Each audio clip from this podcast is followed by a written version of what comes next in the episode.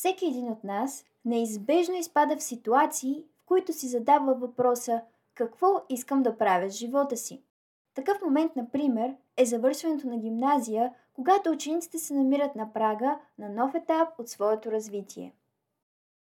Често взимането на решения за бъдещето е труден, объркващ и стресиращ процес, за който много от нас не се чувстват достатъчно подготвени. Ето защо ние от списание WeMatter с подкрепата на езиков център Forbes заставаме зад каузата да ви срещнем с успешни хора в различни професионални сфери. По този начин искаме да ви дадем възможност да зададете въпросите, които ви вълнуват или пък тързаят и да получите отговори на много от тях на база личния опит на гостите ни. Аз съм Джоана Дахабре и за мен е истинско удоволствие да бъда модератор на Envision срещата, в която ви срещаме с българския дизайнер в Сан Диего, Тим Топалов. Тим прекарва по-голямата част от юношеските си години в Шумен, където открива любовта си към изкуството и графитите. По стечение на обстоятелствата, след като завършва гимназия, той се озовава в Сан Диего, Калифорния, където започва професионалното му развитие като дизайнер и художник. Трудно е да опишеш същността и характера на Тим с думи, но за това пък изкуството му го прави вместо тях. Ще се очудите обаче, че не изкуството, а науката е първата любов на художника. Можем метафорично да кажем, че любовта му към биологията остава несподелена и именно това по някакъв начин тласка Евтим към уличното изкуство. За това обаче най-добре може да ни разкаже самият той. Любовта към биологията ми идва от майка ми, която се занимава с биология и екология. Завършила е екология със специалност водорасли и гъби в Софийски, където след това става асистент и след това преподавател отново по водорасли и гъби. От малък, може би от 5-6 годишен, повечето лета са изкарани с, с нея и с нейните студенти на практика. Тоест всички планини, гори, реки, малки и големи а, и Черноморието са били обходени, събирани са всякакви а, животинки, гъбки, водорасли и дори през учебната година, да речем втори, трети клас, аз съм изкарвал голяма част от а, свободното си време в а, биологическия корпус на Софийския университет, разхождайки се из а, библиотеките, пълни с а, хербари, с а, препарати и така нататък. Тъй, че може би до 6 клас основният ми интерес беше биологията. Място, където най-много обичах да бъда, беше в гората или покрай реката. Също така цялото ми семейство са рибарите и че това създаде една такава доста постоянна култура на оценяване на околната среда. Също така в Сало Доброплодни, където бях от 5 до 7 клас, учителката, която най-много ме подкрепеше, беше по биология. Елза Себева. И с нея имахме много добра връзка, както учител-ученическа, така и приятелска. И тя много подхранваше тая моя любов към биологията. Мисля, че в 6 клас участвах в Олимпиадата по биология, където станах първи в училището, след това бях втори на общинското равнище, обаче не бях допуснат до националното равнище, понеже бях с една година по-малък, отколкото трябваше въпреки че имах нужния брой точки. И когато законите ми забраниха да, да продължавам напред с това, което ми харесва, просто хвърлих кърпата и казах край с тази работа. И може би от тая обида към, към правилата, което като цяло е мотив, откакто се помня, правилата и законите на другите не ми харесва да се прилагат върху мене, оставих биологията. И точно в този момент се появи рисуването. Само от себе си просто се плёкна там. Тъй, че нещата се сработиха доста добре. Съжалявал ли си някога, че се отказва от биологията, че вече това не, е не. е фокусът ти? Не. Не, по никакъв начин, понеже тя, въпреки че не е нещо, което преследвам професионално, продължава да бъде интерес. А, когато гледам документални филми или помагам на майка ми с а, преводи на статии или други нейни трудове, аз продължавам да бъда индиректно въвлечен с нея, благодарение на знанията, които имам по биология и разбирането на нейните принципи, а, мога да, да черпя много голямо удоволствие от просто ходене сред природата или учене на нови нещата и че тя се още е голяма част от, от моя живот. Просто по непрофесионален начин. И честно казано, мисля, че това е по-добрата ситуация. Понеже всички знаем, че когато дадено нещо стане задължение, губи част от чара си. Тъй, че може би по този начин биологията е запазила своята невинност при мене, което ми харесва. Имаме въпрос от Деница Озунова. Тя пита, Тим, кой беше първият миг, в който осъзна, че рисуването е твоят път? Може би беше когато хората в Шумен започнаха да ме поздравяват по улицата без да ги познавам и ме поздравяваха не с името ми, ами с а, тага, който пишех по стените. И когато не е било точно момент, ами е просто плавно преминаване, но беше долу горе в този момент, където видях, че публиката, така да го наречем, реагира повече на това, което правя, отколкото на човека, който съм. Разкажи ми за връзката си с изкуството. Какво е нещото, което ти дава и без което животът ти би бил невъзможен? То до голяма степен осмисля почти всичко, което правя. Някакси без него няма нищо. То е в основата на самочувствието ми, на психическото ми здраве, въпреки че това не е нещо, за което мисля много.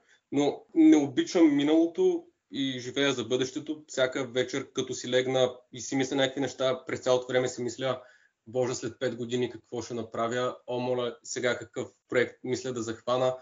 И всичко е насочено към изкуството по един или друг начин. Просто в него има една такава безкрайна надежда, че дори да стават гадости и простоти, винаги ще мога да седна и да нарисувам нещо и да си помечтая за това нещо, как ще бъде по-добро утре в други ден. Също така, цялата работа с мен изкуството е изключително неизбежна, тъй като в психологията има пет параметри, по които може да се измери човешкия характер, да го наречем. Нарича се The Big Five. Но една от петте категории е креативност. Когато проверих какви са моите проценти в тия пет качества, се оказа, че съм в топ 1% на най-креативните хора, които са вземали теста. Далеч не съм в топ 1% на най-дисциплинираните, далеч не съм в топ 1% на най-трудолюбивите, но съм в топ 1% на най-креативните, което значи, че ако аз не давам волност на тази своя креативност, това просто води до, до, до, до душевна смърт. Аз нямам избор да не го правя това нещо. В този ред на мисли, ако можеш да промениш едно нещо в себе си, какво би било то и защо? Дисциплината, определено 100% дисциплината. Защото колкото по-си толкова повече можеш да правиш това, което искаш да правиш, толкова по-добре се чувстваш за себе си, толкова по-добър си. Това е нещо, което ми куца и определено това е супер стандартно при креативните хора. Защото ние сме непрекъснато бомбандирани от нови идеи, от нови начини, по които можеш да направиш това, което правиш в момента. И е една неспирна битка на това правя нещо, искам да правя нещо друго, искам да правя нещо друго, искам да правя нещо друго и е много трудно да си кажеш не, спри, мъкни, седни и прави това, което трябва да правиш. И това е нещо, по което работя от много време и прогрес е много бавен и много труден и не, не мисля, че някога ще бъда доволен от дисциплината си. До края ще бъде битка.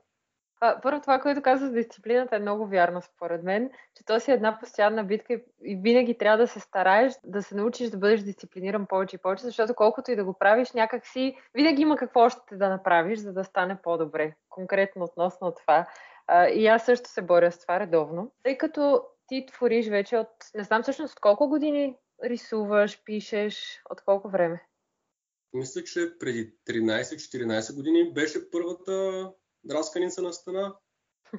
Първите 4 години бяха, 3 години, първите 3 години бяха просто драскане по стени, бяха букви. Нямаше мисъл художествена. Беше си една формална проява. Тъй, че бих казал по-скоро 10 години правя изкуство и мисля за него.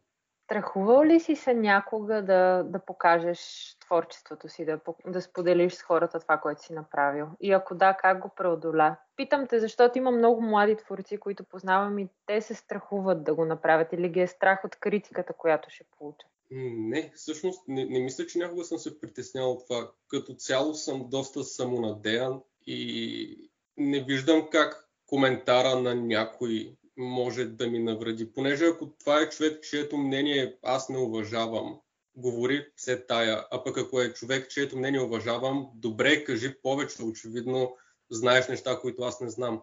Може би повече се притеснявам от себе си, понеже аз лично съм много критичен към нещата, които правя, но не бих казал, че мнението на другите някога е било проблем.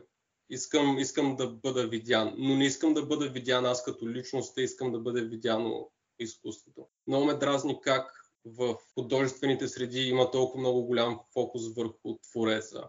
И интервютата често са за каква е твоята история, как се чувстваш, какво мислиш. Да, това всичкото е важно, но мисля, че изкуството е по-важно. Относно съвет, не дейте да гледате хората, които са толкова по-добри от вас в Facebook, Instagram и навсякъде другаде. Понеже социалните медии са тъпкани с хора, които са божества, знам, че мога цял живот да работя с най-голямата дисциплина, която бих могъл да изкарам от себе си и пак да не достигна дори трошица от това, което някои хора правят. Това няма значение. Гледайте себе си, не дейте да гледате другите. И това е нещо, което съм убеден, че сте чували сто пъти от други места. Мисля, че е много важен съвет и смятам, че е добре, че им го казваш, защото колкото и да го, да го чуваш и да го знаеш, накрая винаги опира до това, ама те го правят по-добре, ма гледай тук колко харесвани имат, ма колко коментара имат, ама аз сега не съм сигурна дали ще ми харесат поста, примерно и така. В смисъл една несигурност, която до известна степен, нали, е нормална, може би, но съм съгласна с теб, че не трябва да се да има това сравнение с останалите, защото така винаги ще се разочароваме. Единствената да. база сравнение, която аз прилагам върху себе си е аз днеска срещу аз вчера. Това е. Много хубава мисъл. Така, Дани има въпрос в чата, аз ще го прочета. Кои са ти били преподавателите по изкуство и кои са те вдъхновили? Мисъл, кои хора са те вдъхновили? Първият преподавател по изкуство, за който се сещам, чието име в момента ми обягва, беше преподавател по рисуване в Сава Доброплодни в Шумен, който се занимаваше с дърворезба и създаваше ултарите на православни храмове в България. Тъй като тогава и аз се занимавах с дърворезба, ходих в школата по дърворезба. Той беше първият, това, което си спомням от него, беше като рисуваш с молив, не да натискаш. Това ми е първия урок по рисуване. Рисувай леко. Ако трябва да натискаш, натискай, но не да натискаш през цялото време. А, след това беше госпожа Събева в езикова гимназия. Тя беше преподавателката по рисуване. Имахме часове с нея само първата година от гимназията, но след това, когато проект Успех на Европейския съюз се намеси в езикова и започнаха да се учредяват клубове по физика и астрономия, по химия, тя учреди по изобразително изкуство и продължихме да работим с нея всички години от гимназията, въпреки че не ми преподаваше. След това, отново български не бих могъл да кажа, че съм имал добър преподавател, просто понеже за един семестър нямаше как да създам връзка с никого. В колежа преподавателя по рисуване се казваше Брайан Кянфилд, който имаше студио по стъклопис, където чиракувах лятото след втората ми година, тъй че той беше доста голям фактор. И мисля, че е това. Всъщност по графичен дизайн нещо като менторката ми се казва Арзул Оскал, тя е от руски происход, тъй че съседството а, доста помогна на отношенията ни. С нея все още поддържаме връзка. От време на време препраща клиенти в моята посока. Благодарим ти за отговорите, всъщност за изчерпателния отговор. А да те попитам, днес, примерно, към днешния ден, ако имаш дни, в които не се чувстваш вдъхновен, как успяваш да твориш тогава? Какво ти помага? Че ако не творя, не получавам пари, не мога да си платя сметките. Смисъл, смисъл аз, съм, аз съм професионалист, професионалиста няма право да не е вдъхновен. Това е разликата между професионалиста и аматьора. Имаш вдъхновение, нямаш вдъхновение, трябва да работиш. И накрая изкарваш работа. Това е. Би ли поставил фиксирана цена на изкуството си ми е първия въпрос. Аз си ги записвам, защото всички знаят, че аз много бързо забравям всичките си въпроси.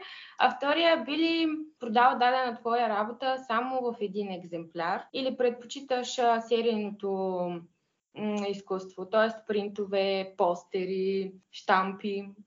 На първия въпрос за поставянето на цена, аз правя две неща. Едното е изкуство, другото е графичен дизайн. И към двете имам напълно различен подход. Първо, изкуството е изцяло за мен, моите потребности, моите нужди, моите желания.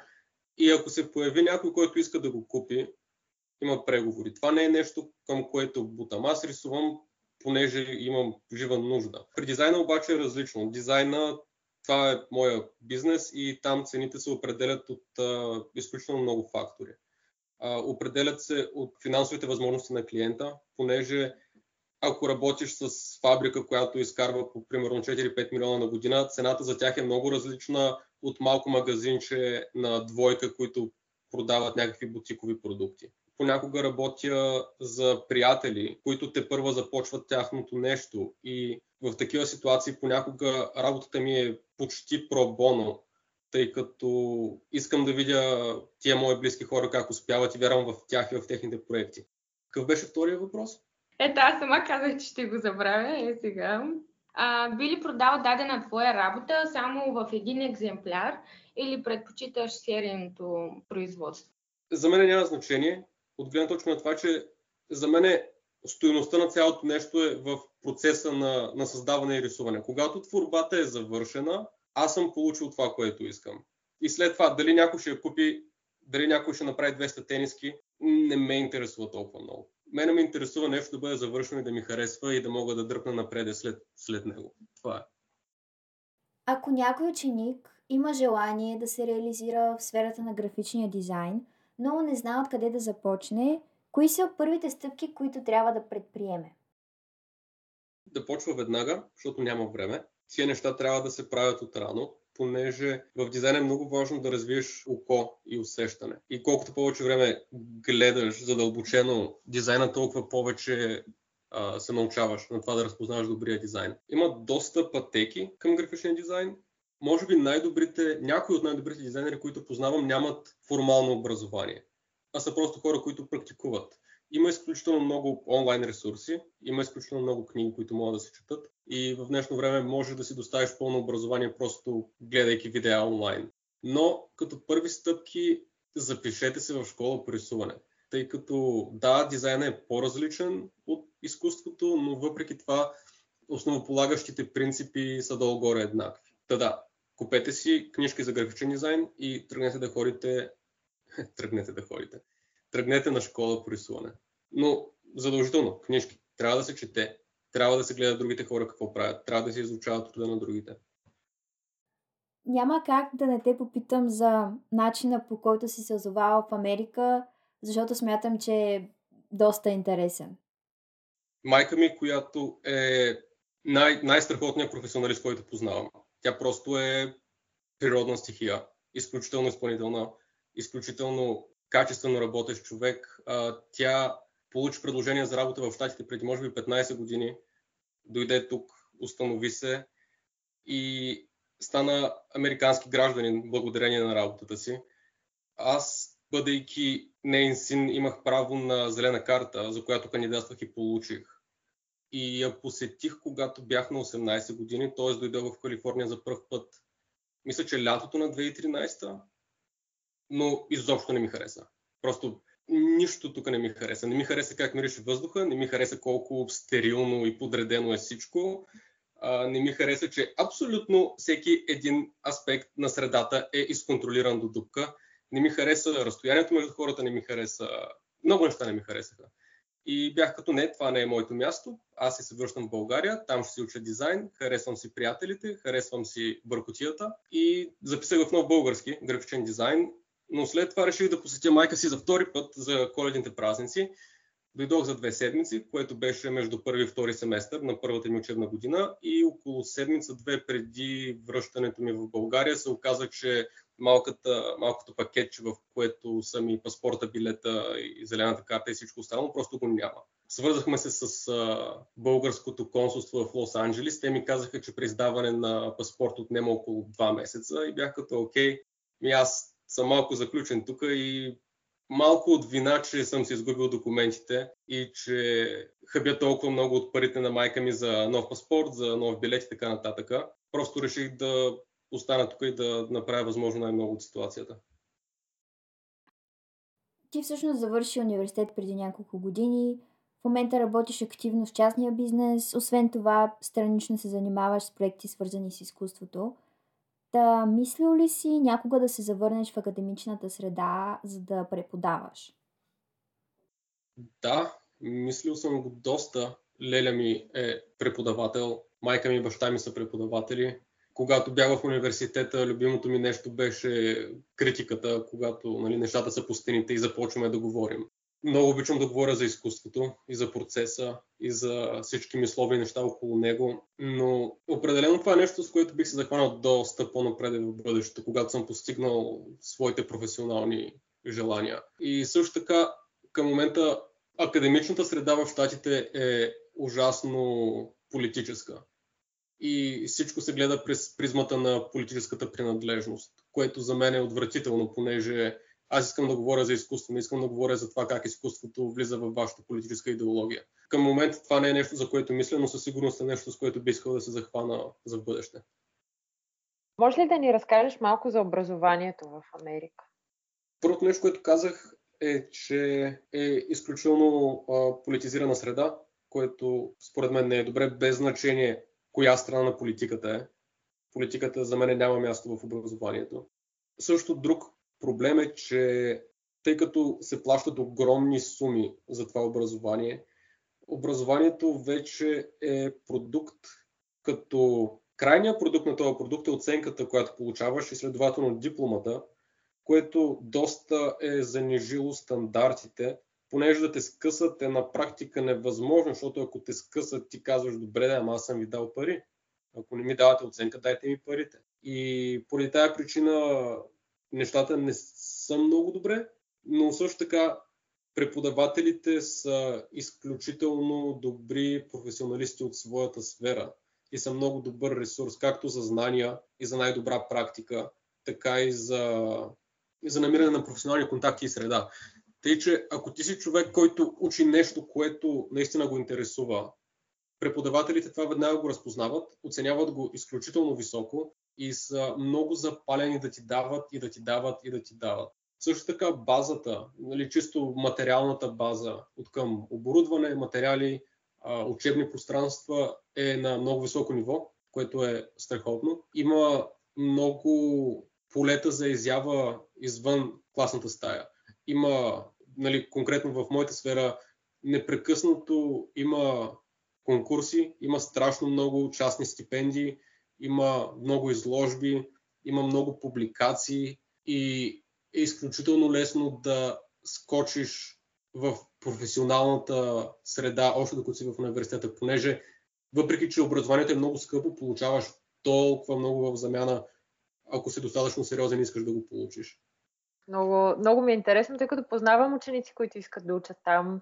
Имам, нали, примерно, имам позната, която е учила там, върна се заради COVID и като цяло знам нейния поглед, но ми е любопитно да чуя пък и твоя. А и плюс, че доста ученици обикновено слушат, а и тъй като ще бъде и в подкаст, е добре да го има като отговор, според мен. На мен много ми хареса. Беше, беше много добро преживяване. Като изключим естествено политиката, беше страхотно. Това с възможностите звучи много добре, защото в крайна сметка това е едно от нещата, което аз мятам, че е най-важно, когато учиш да имаш възможност да реализираш знанията си по някакъв начин. Да не е просто суха теория и материя, а да има практическата възможност за реализация. Понеже университетите тук те наистина са като корпорации, те са като град в града. Много често се наемат ученици за работници в тая структура. Това е супер, понеже не е много трудно да получиш кариерен старт още в университета последния семестър от четвъртата ми година работих като дизайнер за един от факултетите, паралелно учейки. И това беше страхотно. Получих много добри препоръки от това, доста добър опит. И че това е много голям плюс. Това е една от малкото, това е една от много, това е една от малките много големи възможности. Страхотно. Благодаря ти за отговор отново. И тъй като на мен лично ми е много интересно, аз живея в Швеция в момента и постоянно правя съпоставката между живота България и Швеция. Ми е любопитно ти какво сравнение би направил или като цяло как, как се чувстваш там, как е живота в Америка, как са хората, какво ти прави впечатление? Животът е много по-праволинен. Америка е една много геометрична нация, което е добре, ако си тук за да работиш. Хората са прекалено разнообразни. Няма конкретна категория хора, за която да говоря. Америка не е тази хомогенна нация, която е била през 50-те, 60-те, 70-те. Америка вече не съществува като едно нещо. Тя е конгломерат. Тъй, че може да, мога да отговоря за Сан Диего, мога да отговоря за Лос Анджелес или Сан Франциско, мога да предположа за Тексас или Нью Йорк, но не и за Америка като цяло. А за Сан Диего тогава какво би казал? Доколкото знам, там си в момента или? Да, да, в. Сан Диего съм. Ми, хората тук са... То, то даже в Сан Диего човек, той има толкова... Всеки квартал е различна история. Но, общо казано, хората в Сан Диего са много отпуснати и отворени, не се напрягат твърде много, често ходят на плажа, защото цялото Сан Диего, цялата му една страна е просто плаж. Да, хората са просто отворени и приемствени и това, което за мен е странно е, че живо се интересуват от чуждото и от различното. В момента, в който чуят, че имам акцент, аз им ставам изключително интересен. Аз съм екзотичен. Докато в България по-често, когато чуеш някой с акцент си, като какво прави то тук, смисъл това, очевидно не му е мястото. И някои хора биха си казали, о, какво правиш тук, но не повечето. Но Сан Диего е супер красиво, спокойно, интересно място. Понеже в началото каза, че е първия път, в който си посетил Америка, много неща не са ти харесали, какво промени мирогледа ти и какво харесваш сега в Америка? Основното нещо, което ми харесва в Америка е, че няма нито една пречка пред това да се развивам по какъвто и да е начин. Има изключително много предпоставки за развитие. И изразът, че Америка е земята на възможностите е напълно верен. Тук всеки иска да работи с тебе, всеки иска да ти плаща работейки с тебе, експертите се ценят изключително много, новодошлите професионалисти, т.е. младите и скоро завършилите се ценят не по-малко, а всеки е готов да ти подаде ръка и всеки прави нещо и нещо допълнително. И това ми харесва много. Просто е толкова лесно да работиш. Има такова изобилие от работа. И тъй като в момента съм в нали, работната част от живота си, това е супер. Това е място за мене. Когато Америка не ми харесваше, бяха студентските години, или по-скоро след гимназиалните години, където просто исках да съм а, бухемче, да пътувам, да стават някакви странни неща и Америка това не го предлагаше както го предлага България. И това е една от причините, поради които не ми харесваше. Но вече сме в нали, друга фаза на живота и нещата са по в хармония. Така като те слушам, се сещам за едно интересно предизвикателство. Можеш ли да развалиш някой мит за Америка.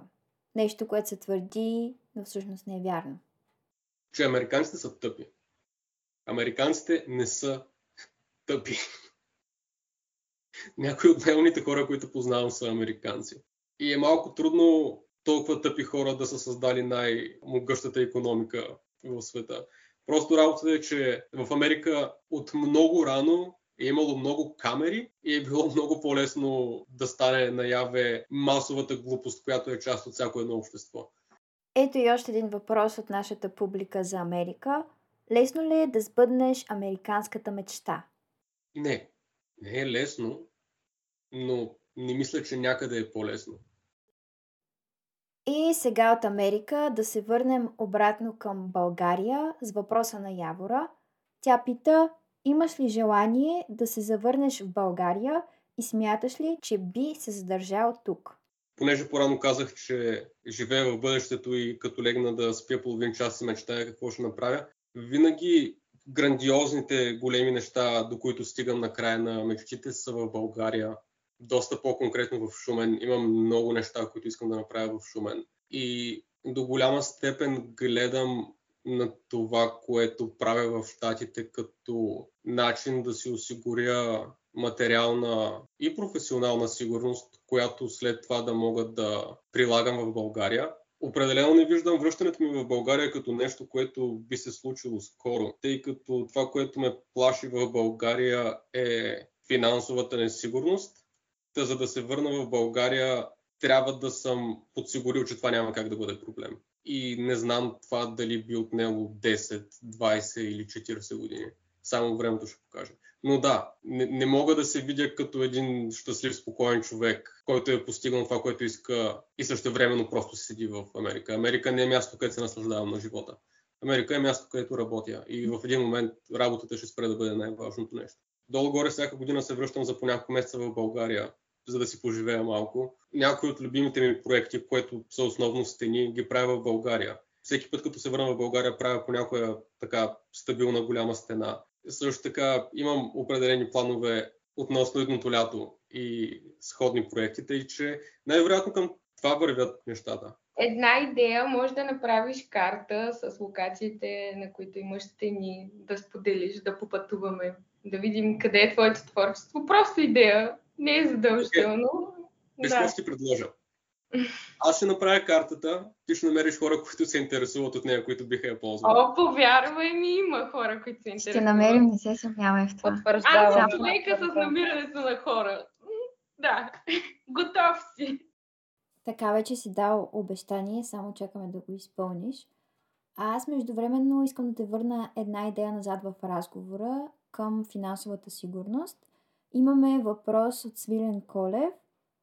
Няма ли как да работите за чуждестранни клиенти, докато сте в България? Е, да, аз, аз това го правя.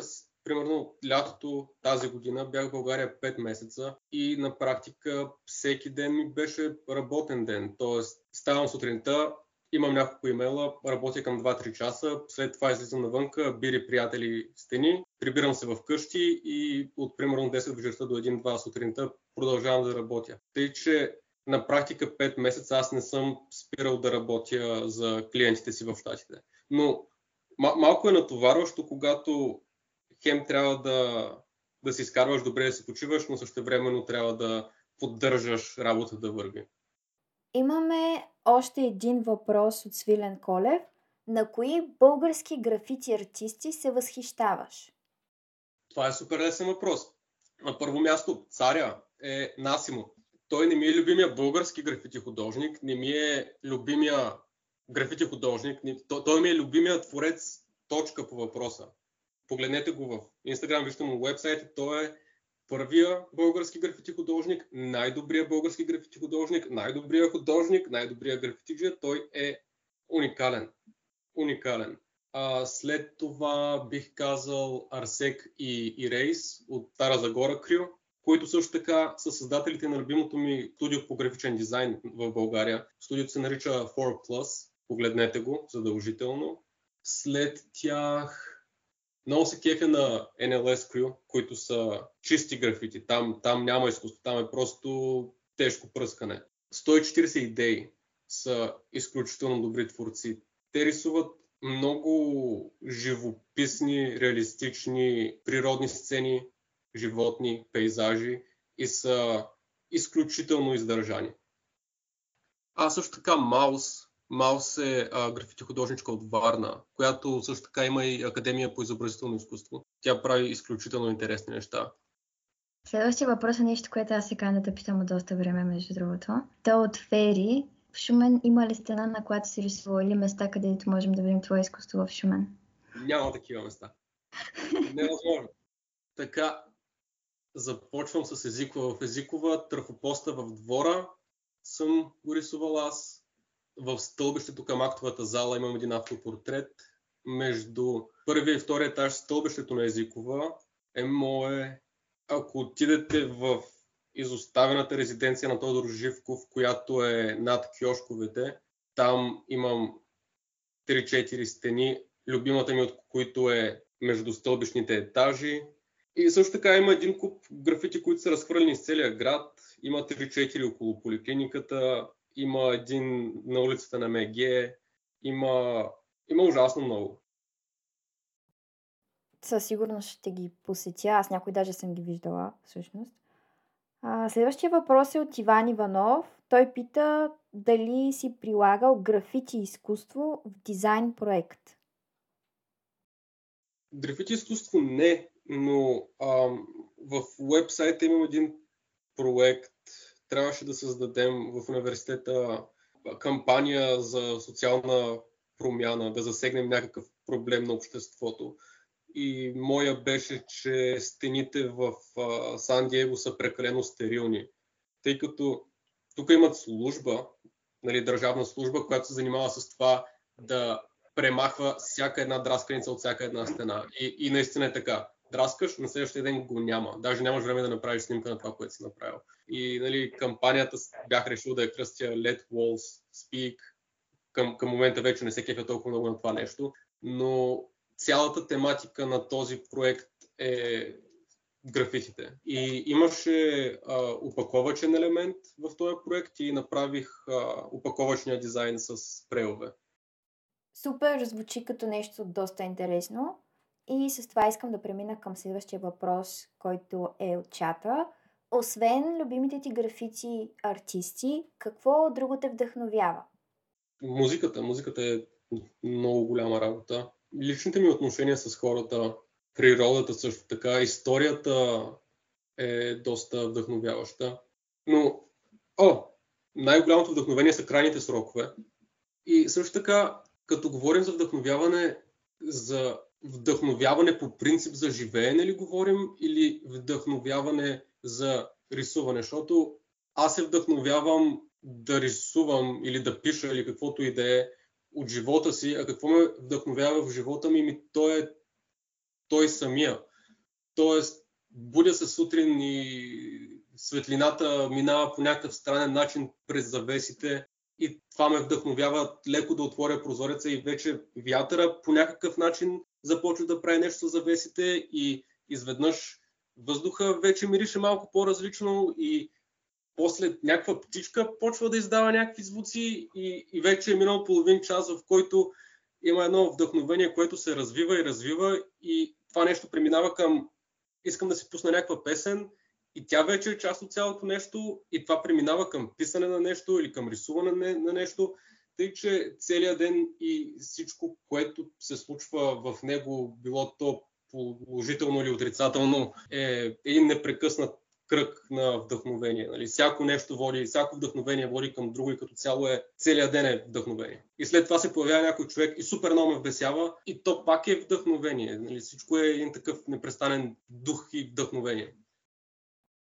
Еха, толкова красив и изчерпателен отговор даде. Ти вече покри частично този въпрос, но все пак да те попитам какво място заема музиката в ежедневието и изкуството ти и рисуваш ли я? музиката е... Музиката не спира в нито един момент. Не мога да изкарам повече от 2 часа без да слушам музика. Дали я рисувам? Мисля, че индиректно я рисувам. Не мисля, че някога съм сядал вдъхновен съзнателно от песен, опитвайки се да я пресъздам по някакъв начин. Но доста от а, нещата, които съм рисувал спонтанно, са на практика това, което слушам като музика, което просто през ръката ми се изразява в рисунката. Тъй, че да, съзнателно не. Несъзнателно супер често. Ева и Дани питат какво определяш за лошо изкуство и има ли естетически закони в изкуството? Има няколко категории на лошо изкуство. Първата за мен е когато изкуството не е честно. Не е много трудно да забележиш кога някой прави нещо, понеже то е истинско за него и когато някой прави нещо просто понеже го кефи, че някой друг го прави или понеже мисли, че ще получи някакъв статус от него или понеже мисли, че трябва да се напасне в разбиранията на някаква общност, за да бъде част от нея. Та на първо място, честното изкуство е добро изкуство. След това има редица формални качества, които трябва да се спазват. Под формални качества имам предвид как изглежда. Взаимоотношенията между цветовете, композицията, светлината, текстурата, ритъма. Всичко това трябва да бъде обмислено и споразумено спрямо целта на произведението. Също така изкуство, което знае какво прави, т.е. има ясна цел не харесвам хаотично изкуство, ако целта не е да се предаде определен аспект на хаоса. Ако аз трябва да отделя време и мисъл да разбера какво си направил и как си го направил, очаквам срещу мене да седи произведение, в което има смисъл, който да търся и да намеря. Има умения и качества, които са развивани дълго време, които мога да погледна и си кажа, о, вау, този човек е добър, това не е нещо, което мога да видя всеки ден. Тъй, че изкуство, което уважава зрителя, за мен е това, което трябва да, да целим. Преди да продължим, искам да отметна, че аз абсолютно ти споделям мнението. И с това всъщност преминаваме към следващия въпрос, който е от Иван Иванов. Той пита има ли стилове в графити изкуството и ако има, ти към кой стил се определяш? Няма толкова стилове, колкото има движения. Примерно, когато се каже графити, реално ние не използваме термина правилно. Когато ние говорим за графити, ние имаме предвид всяко едно нещо, което е върху стена. Нали, може да е лице, може да е нещо живописно, може да са само букви. Всичко това ние го наричаме графити. А пък реално то не е. Графитите са конкретно твоя так, твоето име с твоя псевдоним, уличният псевдоним, който изписваш по определен начин. Това е графити. След това има улично изкуство, което е, може би, най-широката категория. И към уличното изкуство, примерно, мислете Банкси, мислете Насимо, към уличното изкуство спадат графитите. Т.е. главната категория е улично изкуство, след това в него има графити и след това има най-различни подкатегории на улично изкуство. Примерно, нещата на Банкси, те са социал-политическо изкуство. А, отделно има много хора, които правят стрит арт инсталации, което не са графити, но са част от стрит арт сцената. Тъй, че не бих казал, че има определени стилове, има течения. Едно от нещата, което е много общо при всички улични художници е, че всеки е доста голям индивидуалист и всеки има свой конкретен стил, който иска да изрази. Тъй, че е повече обвързано с, с твоите лични артистични потребности, отколкото с принадлежност към даден стил. А, моят въпрос е, ако трябва да избираш между реализъм и експресионизъм, какво би избрал? Защото често чувам хора да обсъждат експресионизма като, като просто изкуство на хора, които не могат да рисуват. И това, честно казано, ме обижда. Какво имаш предвид под експресионизъм по-точно? Експресионизъм е да рисуваш образи или картини, които не са, са размерени, не са с реални пропорции. За мен е, отново се връща към първата, първия ми критерий за изкуството, дали е искрено. Понеже ако ти си експресионист, който рисува експресионистично, просто понеже те мрази да научиш формалното рисуване и просто понеже искаш да си художник, който рисува нещо. Това не го уважавам. Но ако си експресионист, който осъзнава, че за тебе експресионизма е твоята истина, да, давай, експресионизма е работата. Уважавам и двете насоки по различни причини тъй че зависи от обстоятелствата. Не бих казал, че мога да поставя едното пред другото. Добре, но, но това е въпрос, който много ми хареса. Това е битка, която водя и с себе си доста често. сега ще говорим за нещо, което аз лично съм виждала на видео. Това са кръговете от каменни жабки във водата. Въпросът, който е зададен в чата е как се чувстваш докато правиш каменни жабки? О, това е много дълъг и сложен отговор. Като хвърлиш камък във водата, той потъва, нали? Mm-hmm. Ами, правенето на жабки е някакси пречупване на това правило. Да, нали, камъка рано или късно ще потъне. Ако камъка е върху водата, той ще потъне. Но ако премериш точния ъгъл, под който го хвърлиш и се съобразиш с качествата на камъка и на водата и на другите условия, преди да потъне, ще бъде падаща звезда и след това ще стане като всички останали камъни и ще потъне. Но момента, в който камъка просто лети върху водата и отказва да потъне, продължава да се движи напред и напред и напред и напред, е изключително красив момент във времето. И ме кара да се чувствам точно както когато видя падаща звезда. Много поетичен отговор даде на този въпрос. И аз ще се възползвам от възможността, за да те попитам за моята голяма слабост поезията – от колко време се занимаваш с поезия и какво я прави специална? Като за начало не бих казал, че занимавам с поезия, защото това не е нещо, което когато и да съм взимал на сериозно. От гимназията насам съм пописвал нещо тук, от там. А какво, какво ми дава? Дава ми долу-горе същото като, като това, което дава на всички останали. Поезията е опита на подсъзнанието да говори с съзнанието. Когато човек пише подсъзнанието, писането на поезия е изключително течен процес. Ти не знаеш точно какво и как ще направиш. Ти сядаш и имаш някаква груба представа на някаква идея или чувство, което искаш да изразиш, но то се случва докато го пишеш. И естетическите и мисловните рамки се отварят и от тебе излизат много, много, много неща, които след това трябва да подредиш. И а, съм забелязал много често, че пиша някакво стихотворение, завършено е и месеци след това откривам, че нещата, които ми се случват в момента, са неща, които съм предсказал в това стихотворение. И е изключително интересно да видиш как истинските и дълбоки чувства, намерения, желания, страхове и така нататък излизат много по-рано в поезията, преди да ти се случат. И е, много добър пример за това е продукта на марксизма и голяма част от а, зверствата, които са излезли от тази идеология, визирайки а, безкрайните геноциди в а, бившия Съветски съюз, Китай, Виетнам и така нататък.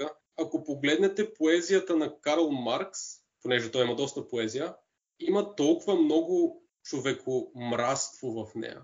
Толкова много презрение към силните хора, към успяващите хора, към хората, които нямат нужда от социална група, за да се справят с живота. И гледайки от сега назад, е много лесно да се види как всички тия геноциди и, и злоупотреба с човека са черно на бяло написани в поезията на Маркс. И това е много добър пример за това как а, поезията е речта на подсъзнанието. То това ми дава. Това е поезията за мен. В личен аспект. Нали, естествено, носим и много други неща, както и поезията на другите. Изключително ценно нещо. А каква е твоята голяма мечта? Или поне една от твоите големи мечти? Да има общество от хора, сред които да се чувствам добре, понеже нали, това не е свързано с изкуството, но никога не съм се разбирал добре с а, групи от хора. Може би единствения път, в който съм се чувствал като част от общност, бяха 3-4 години от гимназията в Шумен. И след това това чувство изчезна. И въпреки, че съм много голям индивидуалист и не харесвам а, обществото и така нататък, въпреки това не мога да отрека това, че съм човешко същество, имам нужда от, а, от някакво племе. Тъй, че може би е да има племе, от което да съм част, в което да не губя себе си и, и да се чувствам добре с тях. Но това ми се струва толкова непостижимо към момента, че като цяло не мисля за него. Това е, това е твърде смела мечта, за да си я позволя. Едното от нещата, които искам да те попитам, е какво за теб е щастието? Каква е твоята лична дефиниция? Защото лично според мен щастието е различно за всеки един човек, то е доста субективно, но за теб какво е щастието? Щастието е когато реалността и представата за реалността се напасват. Щастието като мотив в живота е окей, okay, да, това е важно, нали, да, да се чувстваш удовлетворен, спокоен и всички тия други неща, които са нужни за да си щастлив. Но щастието на ежедневно ниво намирам повече като, като не като враг, но като, като нещо, което трябва да се контролира. Тъй като пиковете на щастие след себе си водят дупки, които са много регресивни. И смятам, че е много по-полезно човек да е спокоен и балансиран, отколкото да бъде щастлив. Защото нали, има два вида щастие. Това е когато си весел, щастлив, развълнуван. Този тип щастие е окей okay от време на време, но трябва да се контролира. А пък другия вид щастие, който е житейско състояние, което, което е това, което целят повечето религии, то е окей. Okay. Отново, още един отговор, който може да даде поле за много размисъл след това, бих казала. Поне за мен лично. Надявам се и за вас така. Радвам се. Радвам се. Понеже вече обсъдихме темите за изкуството, Америка, щастието и успехите, а и защото вече времето напредва, ще ти задам и последния въпрос, с който да завършим тази вълнуваща и вдъхновяваща среща. Какво би казал на младежите, които все още се лутат в търсене на своето призвание? Два съвета. Ако не знаеш за какво да мечтаеш, погледни от какво се страхуваш най-много и виж обратното на него. Това е добър съвет. Относно как да намериш какво е смислено за тебе, това е изключително лесен метод. Погледни какво те вбесява най-много. Това, което те вбесява най-много, е това, по което трябва да работиш, то е твоето призвание. Та да, това е начина. Виж какво те ядосва. То, то си е в тебе това, което е важно. Благодаря на Тим Топалов за това, че прие поканата да се включи в тази Envision среща, за да разкаже повече за своя личен и професионален опит. Благодаря на всеки един от вас, който остана до края на този епизод. Надявам се да сте открили мотивация и смелост да преследвате мечтите си. Аз бях Джоана Дахабре и за мен е удоволствие да съм част от екипа на списание Уимета. До нови срещи!